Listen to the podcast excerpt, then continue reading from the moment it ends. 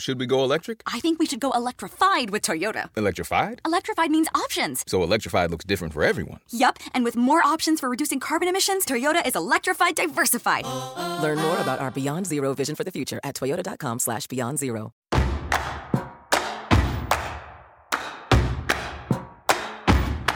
I'm Jeffrey Goldberg, the editor in chief of The Atlantic, and this is The Atlantic Interview. I'm talking with journalist Nikole Hannah-Jones.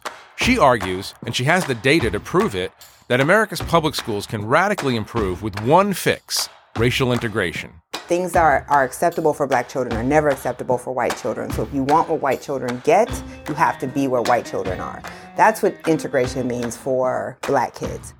I also should note here that Nikole Hannah-Jones is a certified genius. Well, I haven't actually gotten an official letter that certifies me as anything. Oh, really? I, I need to I need to call them and ask when it's coming. Like step back, Yes. genius. She just won a MacArthur Fellowship this year for her work showing that segregated schools are the norm in the United States and that this is hurting everyone. The MacArthur Foundation has given her a grant of $625,000 with no strings attached. Uh, she's going to use that money, I hope, to do good deeds. You, you and I have both had these conversations together and separately with uh, my colleague, Ta-Nehisi Coates, about the arc of history and which way it bends. I, I've adopted the the viewpoint of Barack Obama, which says that history is an arrow and that it flies forward, and sometimes it, you know, sometimes it, it doesn't fly exactly straight. It veers a little bit, but it's going towards something. So that the moral arc of, of the universe is long, but it bends toward justice. And Ta-Nehisi says that a there really is no moral arc, but if there was, it would just bend toward chaos. I mean, are you are you in the camp of people who say that uh, that kind of Obama long term optimism is premature? I think it has not a lot of basis in historical fact. So I would say the, the uh, arc is actually a circle Mm-hmm. that just perpetually turns back on itself. But life has gotten, but let's just use African Americans as an example. Life has gotten better. No, before there was before there was Brown v. Board of Ed, there was no Brown v. Board of Ed. Before there was Civil Rights Act, there was no Civil Rights Act. Uh, we we don't live in a period of history free of lynchings, but the number of lynchings has gone down. There are more African Americans in the middle class. Since Reconstruction, life in America for African Americans has gotten better. It's been stutter stepped, but we ain't in 1866 I'm or not a slave. 1873. I'm not a slave. That's true. well, you know, all right. You don't be, you know, like, all right, Saying, all right, If all that's right. the bar, then no, no, no. I'm not. I'm, Right, I'm clearly, Not, I'm, but- not, I'm not giving. I'm not. I'm I not, mean, none of us would none of us would argue that there has been progress in a range of things. I guess I get I get almost offended by people who want us to like pause and like be congratulatory about forward progress in what just want to note for the record that I'm offending you already, and we Already. started.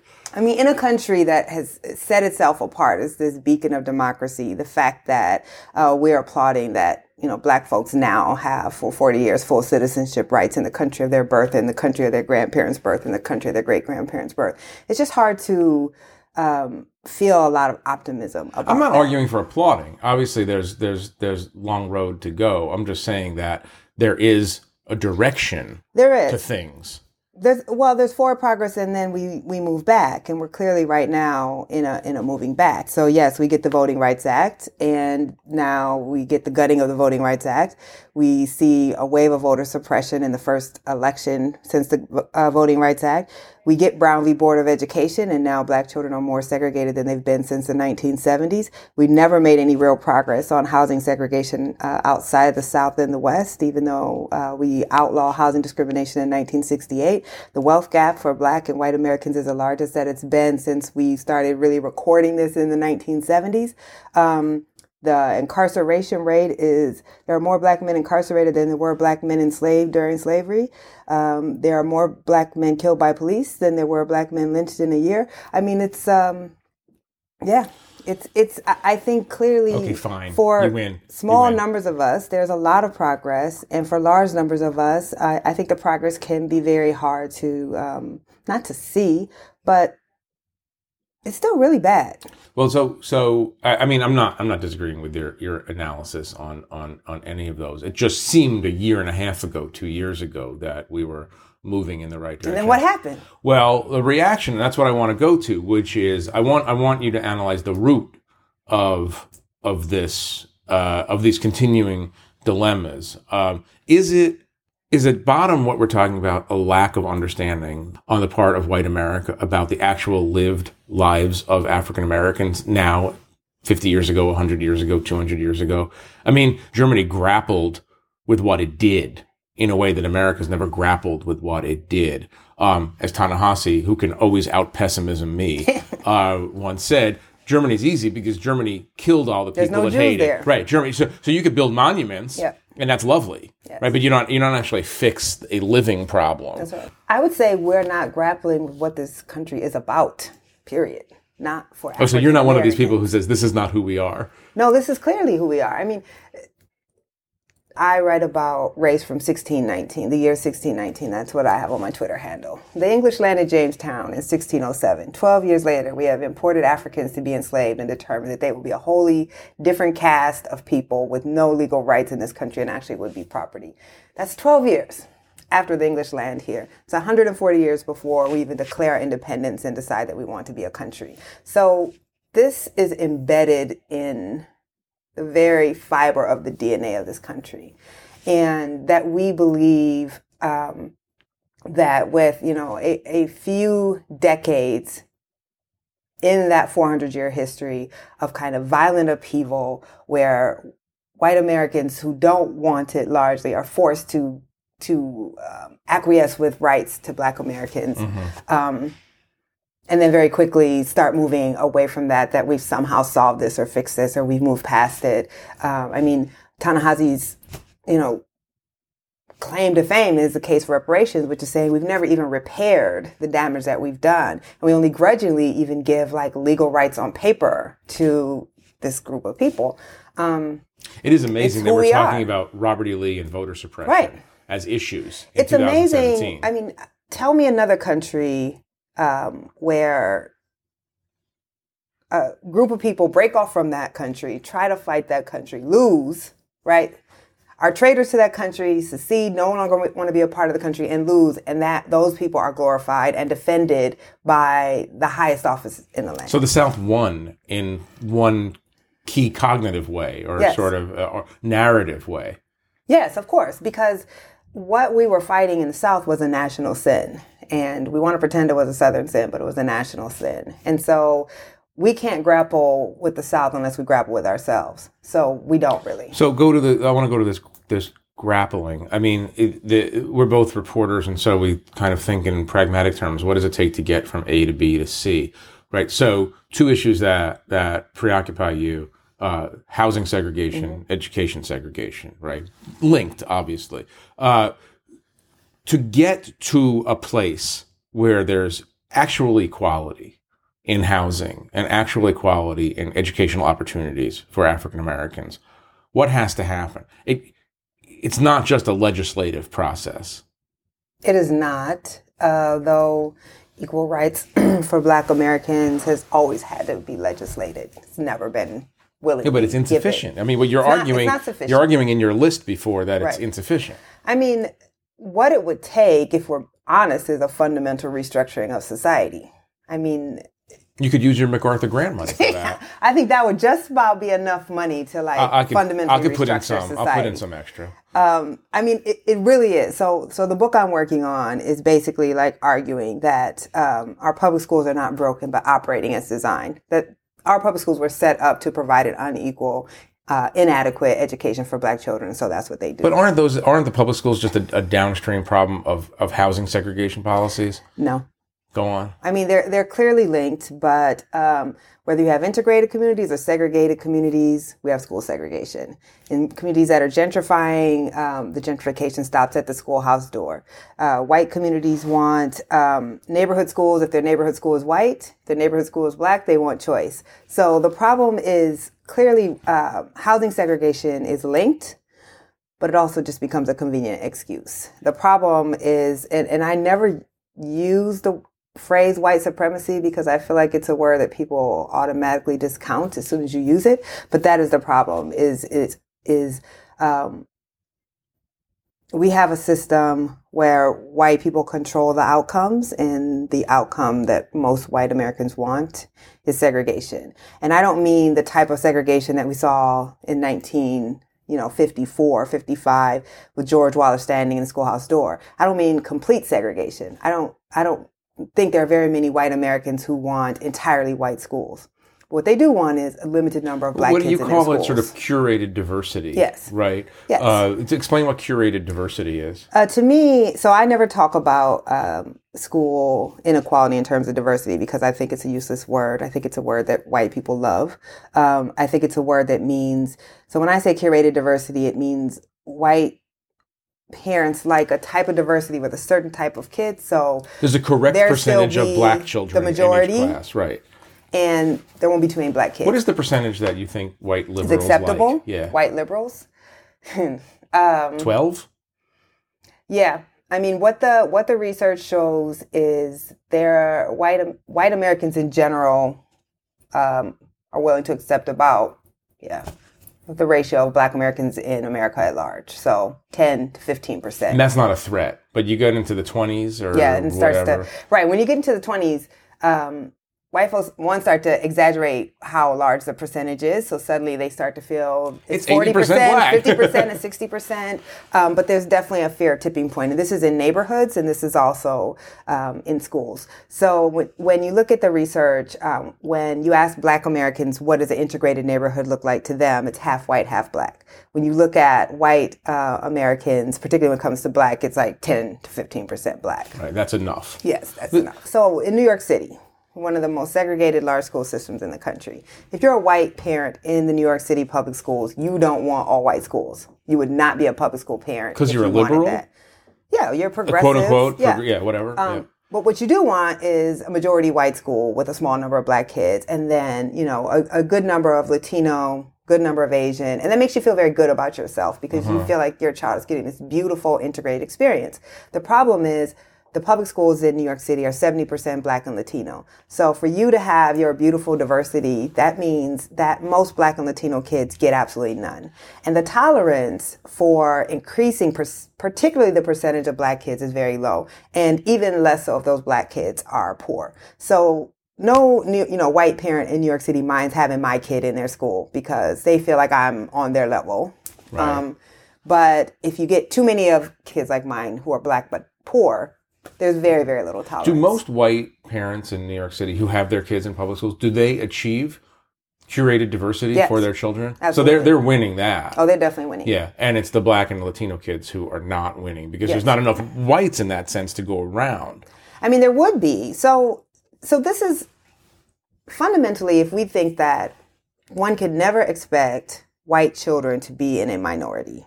So I hear this all the time. You can't integrate schools in New York City because there's not enough white kids. But that's only based on the premise that you can't expect white kids to be in a situation where they're a minority. Right. Um, the demographics of the New York City public schools are about 40% Latino, uh, about 27%? 30, almost 30% black, Right. uh, 15% Asian, 15% white. If you picture a classroom like that, that's a beautiful school. That's a beautifully diverse, integrated school. And you could have that if you chose. We just don't choose it because we automatically say you can't expect that a white parent will put their kid in a school with all those black If kids. If you were the dictator of, of America, Dictator. yeah. Well, I mean, this would you'll see where the question is going. You'd have to be the dictator to do what make I'm this to say. No, no. If you were the dictator, would you outlaw private schools? Would you force all the white kids, and by the way, all the upper middle class and upper class African American kids, etc., and force them into the public school system? You'd have Yes. You'd have a deep level of parental involvement, right?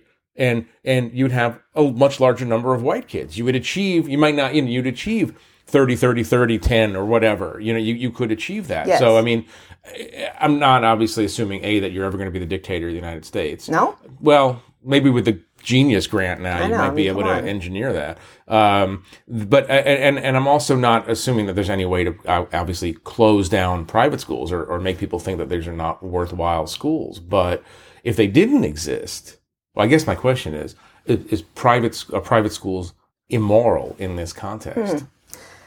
Interestingly enough, right after Brown, there was consideration of whether or not um, Brown had to apply to private schools or whether we should get rid of private schools in the United States altogether, understanding that the way to subvert Brown is to simply withdraw from public schools altogether. Which is what happened in a wave. Which is what happens all across the South, right? Um, rather than share uh, public good with white with black folks, um, state legislatures decided to shut down public schools altogether and pay um, vouchers for white students to go to private segregation academies. So there was actually, uh, which is, is hard to think about now because we would we think it sounds absolutely crazy to consider ending private schools, but but that was a consideration. Right. So the answer to your question is yes, you would have to. Um, if you truly wanted to equalize and integrate schools, you would have to. But you could go a step shorter than that and uh, get a great deal of integration if you simply went to metropolitan white school districts. Mm-hmm. Because in the North, the way school segregation is largely accomplished, it's, it's, not within school systems, it's between school systems. So New York City public schools, majority black and Latino, but you can go to any of the suburbs around and they're very heavily white. So in New York and all across the northern part of this country, you could simply move into an all white community and go to all white public schools. And that's how you avoided desegregation. In the South, um, most school districts were county wide. So you either paid for private school or you dealt with desegregation. In the North, you didn't have to do that. Right. So we could. Um, we could accomplish a great deal of desegregation. So there's no moral superiority in the North whatsoever. Oh, we, that's a rhetorical question, right? I'm just messing. no, none, none at all. I mean, the, the key difference between the North and the South is for the vast majority of the history of this country, 90% of all black people lived in the South. So the South responds to that with uh, Jim Crow by passing laws that restrict the movement of black people. The North doesn't have to do that for most of the history of this country because it has a very tiny black population. It's only once um, black people start migrating out of the South in the early 1900s, and then millions pour out of the South, you know, between the 1920s and 1960s, that the North, you know, shows its true ugly racist head. More of Nikole Hannah-Jones coming up. We'll be back right after this short break.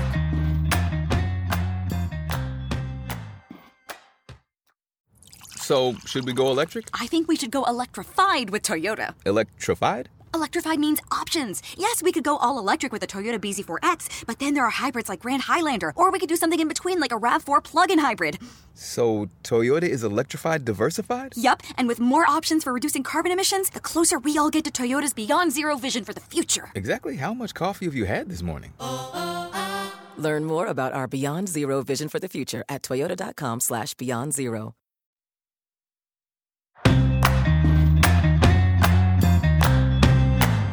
I want to ask you a personal question. It's a personal question about me, actually. Uh, you want to ask me a personal question about you? Yeah, well, you'll see why. Uh, no, because I, I, you described something that I actually experienced as a kid in the '70s, which was I was uh, in a in a school system growing up that was about 55, 60 percent black. Um, 30, 35 white. And then, school system? Yeah, yeah. Okay. I mean, a local system right outside, right. you know, right outside New York City. Um, very unusual. My experience going from kindergarten to 12th grade in that situation was fairly uh, tension free. People actually got along. I mean, yes, there were, there were, you know, oftentimes blacks hung out on this side of the high school and whites hung out on the other. But there was mixing. There was, there was interracial dating. This is, I'm talking about, there the was first a, crush was a black girl? No, we're not even going there. Okay, I'm saying. But yes. the second and the third. yeah. I mean, of course. W- well, come on, you know. I mean, uh, why are you turning red right now? Because because I'm interviewing you and you're not interviewing me. But yes, yes, my my high school sweetheart for many years was an African American woman who's a very delightful person. And and why are you why why, why are you judging? What are you judging? Why am judging? That's no, a, no, no. It was uh... it was uh, yes, but it was it was a very it was a it was a kind of atmosphere where that could happen without consequence. Granted, a lot of the people from the white parts of town went to Catholic parochial schools, right? So, I mean, if the school district actually took in all of the kids who lived within the boundaries, right. it probably would have been 30% black or 25% black, but, but it wasn't. But of the whites who went, it was a fairly beneficial experience. I could look back on that and say, that was, it was better for me in my intellectual, moral, civic development, emotional development to do that to Yes. be in that situation, which of course is the argument for integration on the part of African Americans as well. Uh, that that you argue, I mean, the statistics prove this out. That that you argue is is is disappearing slowly as an experience for for whites and blacks. Right, the country is resegregating in, in a way. Talk talk a little bit about the benefits for whites of integration. The- you know, because we, we talk all the time about the benefits of integration for African American Yes. kids. And if you study the problem, it's fairly obvious. Resources, the, the whole the whole nine yards. There's a clear imbalance in the Right, benefits right. here, right? And I think this is where um, you struggle when you're trying to convince white people why they should do this because there's a clear imbalance. For black kids, it's literally like, will you receive a quality education or right. not? Will you have the best teachers, Right. we have the best resources, the best college counseling. Will you be able to change your lot in life, right? Right. Will you be able to transcend the poverty or, you know, whatever it is that you grew up in? Like that is what integration means for black kids. Will you be a full citizen in the country of your the birth? hitching The a ride, very, hitching a ride high. to the white majority in a hitching a ride, hitching a ride right to the white majority with the understanding that in a country built on racial caste, they get an inordinate amount of the resources. Right. That things are, are acceptable for black children are never acceptable for white children. So if you want what white children get, you have to be where white children are. That's what integration means for black kids. It does not mean that for white kids. White kids don't need black kids in the same way. Um, and so I think it it, it's harder because segregation does benefit white families. That is why the whole institution of segregation comes about. How does it benefit white families, though, Because- in a practical way? Well, in a practical way, because it, you get to hoard resources, right? You get the best of everything. So even in a But that assumes it's a zero sum game. it assumes there's limited resources. Yeah, and that in any situation of limited resources, even in a town where the edu- the schools pretty much suck, if there's a school with black kids in, it's going to suck worse, right? And actually, again, in my I mean, I would disagree like- with the whole premise. I mean, I no, Would you? well, going to the second half, which is the benefits of integration for whites, I think outweigh whatever quote unquote resource hoarding you could do. I think. I guess so I'm just it a depends, liberal right? or so something. it's it's a it's a it's a well, liberals are the worst at this. So let's just be real. I was using Right. that term in a sardonic. Yes, yes. manner. Because down south, which is, you know, much more politically conservative, white children go to much more integrated schools and white parents will put their children in schools that have a much higher black ratio than any white parent in the north will put their kids in. Um, and a large part of that is just proximity and famili- Familiarity. familiarity that we don't have up here, right? In the My, south, my experience up north in New York was was not typical at all. it was atypical. It was it was and it was atypical for a northern white person at all. Right. Um, in most places. So I think it's there the the it's soft benefits versus hard benefits. And the soft benefits of integration, which I think are also very important, it's just a much harder argument. So white people understand that they're fighting to get into white schools for a reason. Because it, it is a benefit that you know, I mean, and all the data bears this out. They're going to get the best teachers, they're going to get the best instruction, they're going to get the best curriculum. So, and, and when we're setting up, But again, with the assumption that it's a zero sum game with the assumption that there are good teachers and bad teachers, and that the bad teachers are going to be fun- overwhelmingly funneled put in those schools. Yes. Um, but also, just that we, nothing about this American experiment tells us that we value black kids the same.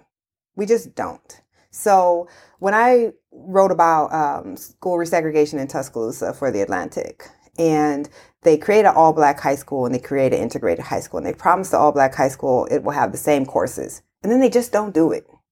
And there was actually no reason not to do it. The white parents who wanted the white school, they weren't, they didn't give a damn what courses you offered in the black school. They weren't fighting against it. They weren't saying, don't give those kids physics. They didn't care. Just give us what we want. This goes to your out of sight. Right, issue. exactly. But when they didn't, even though no one was fighting against them giving these kids the same thing that they promised, they still just didn't. Because in the end, they were poor black kids and they didn't have that much value, and no one thought they were going to go to college anyway. Now, if one were to believe, which I believe, um, that one, having people from um, who are different from you makes you smarter, that you engage in a higher level of thinking and there's been research that shows that that you solve problems better because clearly when someone comes at a problem from a different angle you can solve that problem versus everyone sees the problem in the same way there's all these higher level ways that integration um, is good for white folks. I also think The inter- richness of the human is- experience. right. It's great. Like my daughter, who um, is not in an integrated school, but she's in a high poverty school, and we're clearly not poor. I think it makes her a better human being. I think she gets to see that these kids aren't any less than her; they just have less than her. But those are all hard, soft arguments to make to p- people who fundamentally view education as this is how my kid will rise to the top uh, above every other kid and get into Harvard. They don't actually give a Right. damn It's a about their kid being a better person. They have a give a damn about can my kid get into Harvard? It's and that's a hard argument. I'm just think I'm thinking this as you're as you're talking about it. I mean, there's an interesting thing to to be written by, well, white kids who went to majority black schools. Yeah, it's going to be a chapter in my book. good. Can we I don't help? hear enough I can that. help. Yes, we don't- want to help. We don't hear enough about that. No, no, no. Because I mean, you, you talk about hard benefits and soft benefits. I don't think it's that soft. I mean, maybe this is self flattery, right? So let's just discount. For, you just wouldn't be this amazing otherwise. I'm not saying amazing. I, I wouldn't be who I am, Yes. whatever that is, bad or good. But I wouldn't be I wouldn't be who I am if I had not had that exposure. And I'm not talking but talking most white people are willing to trade that. There, there is a explicit racial fear. There is an explicit fear that black kids are more dangerous. That um, if they put their kids in these schools, their kids are going to be exposed to violence. That they're going to be exposed to bad culture. There's no longer the belief that black people are racially inferior, but that black culture is inferior. And these are progressive. they don't say it in such a blunt way. Oh, do they said it in a blunt way. I so in my daughter's school, when white parents who live next door to my daughter's school but won't send their kids to my daughter's school would come and tour, they would tell the principal, "We'll bring our kids, but only if our kids are in classroom by themselves, all together, and you keep them together through fifth grade." a white class. yes, this is And what this is in being quote demanded. unquote progressive Brooklyn. This is Brooklyn, right? Hipster Right. Brooklyn. Um, so there is this intrinsic racial fear that cannot be mitigated by facts. And that's the thing that is really embedded at all of this is a belief that black children are not as smart, that there are exceptional black children, right? That of course I know little Johnny is smart, but he's not like the rest of the of black kids, that they're culturally depraved and that bad culture is going to rub off and especially like their parents. And we need to protect our kids from large numbers of these kids. And I've had parents tell me like it's okay, like the middle class black parents at the school are fine. And, and what you're talking about, what, what's so interesting here is that you're not talking about stereotypical Trump voters in Alabama. You're talking about hipster Brooklyn. Yes. So liberals kind of piss you off a little bit. I am only writing and speaking to liberals at this point. I'm trying to get people who say they believe in equality and integration, but act in ways that maintain inequality and segregation to actually live their own values. Those are the only people that I'm talking to. If you could get the most segregated parts of the country are all in the progressive North. If you could just get white liberals and progressive liberals to live their values, you could have a significant amount of integration. You know in what this group country. of people? You know what group of people would really You be, could tilt the whole thing. yeah, group of people who would be really uncomfortable listening to you talk would be the heads of progressive private schools Mm. in New York City or whatever city, Boston, Washington, you name it. Uh, They have special programs where they try to bring in like a handful of black kids. Well, you know, my joke about Washington private schools is that the, the motto should be, uh, uh, you know, uh, I have a dream where the children of black lobbyists and the children of white lobbyists play on ergonomically correct playground equipment. Um, But here's the thing we're in a capitalist country, and if you can pay for something the best money can buy, then so be it. Whatever. I mean, but you're not I could argue that. You're not doing that. But what I'm, but You're not sitting in judgment of people who do.